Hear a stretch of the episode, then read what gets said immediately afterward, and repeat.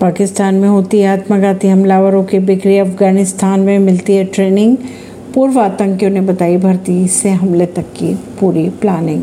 बात करेंगे पाकिस्तान की तो पाकिस्तान में शुक्रवार को बलूचिस्तान और खैर पख्तूनख्वा में दो घंटे में दो आतंकी हमले हुए थे। इनमें पचपन से ज़्यादा लोगों की मौत की खबर आई थी सामने। हमलावरों की अगर बात करें तो ये आत्मघाती हमला था। पाकिस्तान के आतंकी संगठनों के बीच इस तरह के आत्मघाती हमलावरों की खरीद फरोख्त की जाती है। पाकिस्तान में जिन्हें आत्मघाती हमलावर बनाना होता है, वे खुद ही इस संगठनों से संपर्क करते हैं। कहा यह भी जाता है, ज़्यादातर लोग वे होते जिन्हें खुद के साथ या उनके परिवार के साथ सेना ने जाने अनजाने में कोई अत्याचार किया होता।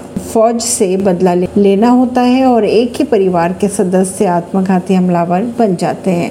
कहा यह भी जाता है अगर बात करें इन लोगों की उम्र की तो 18 से 25 वर्ष के बीच होती है।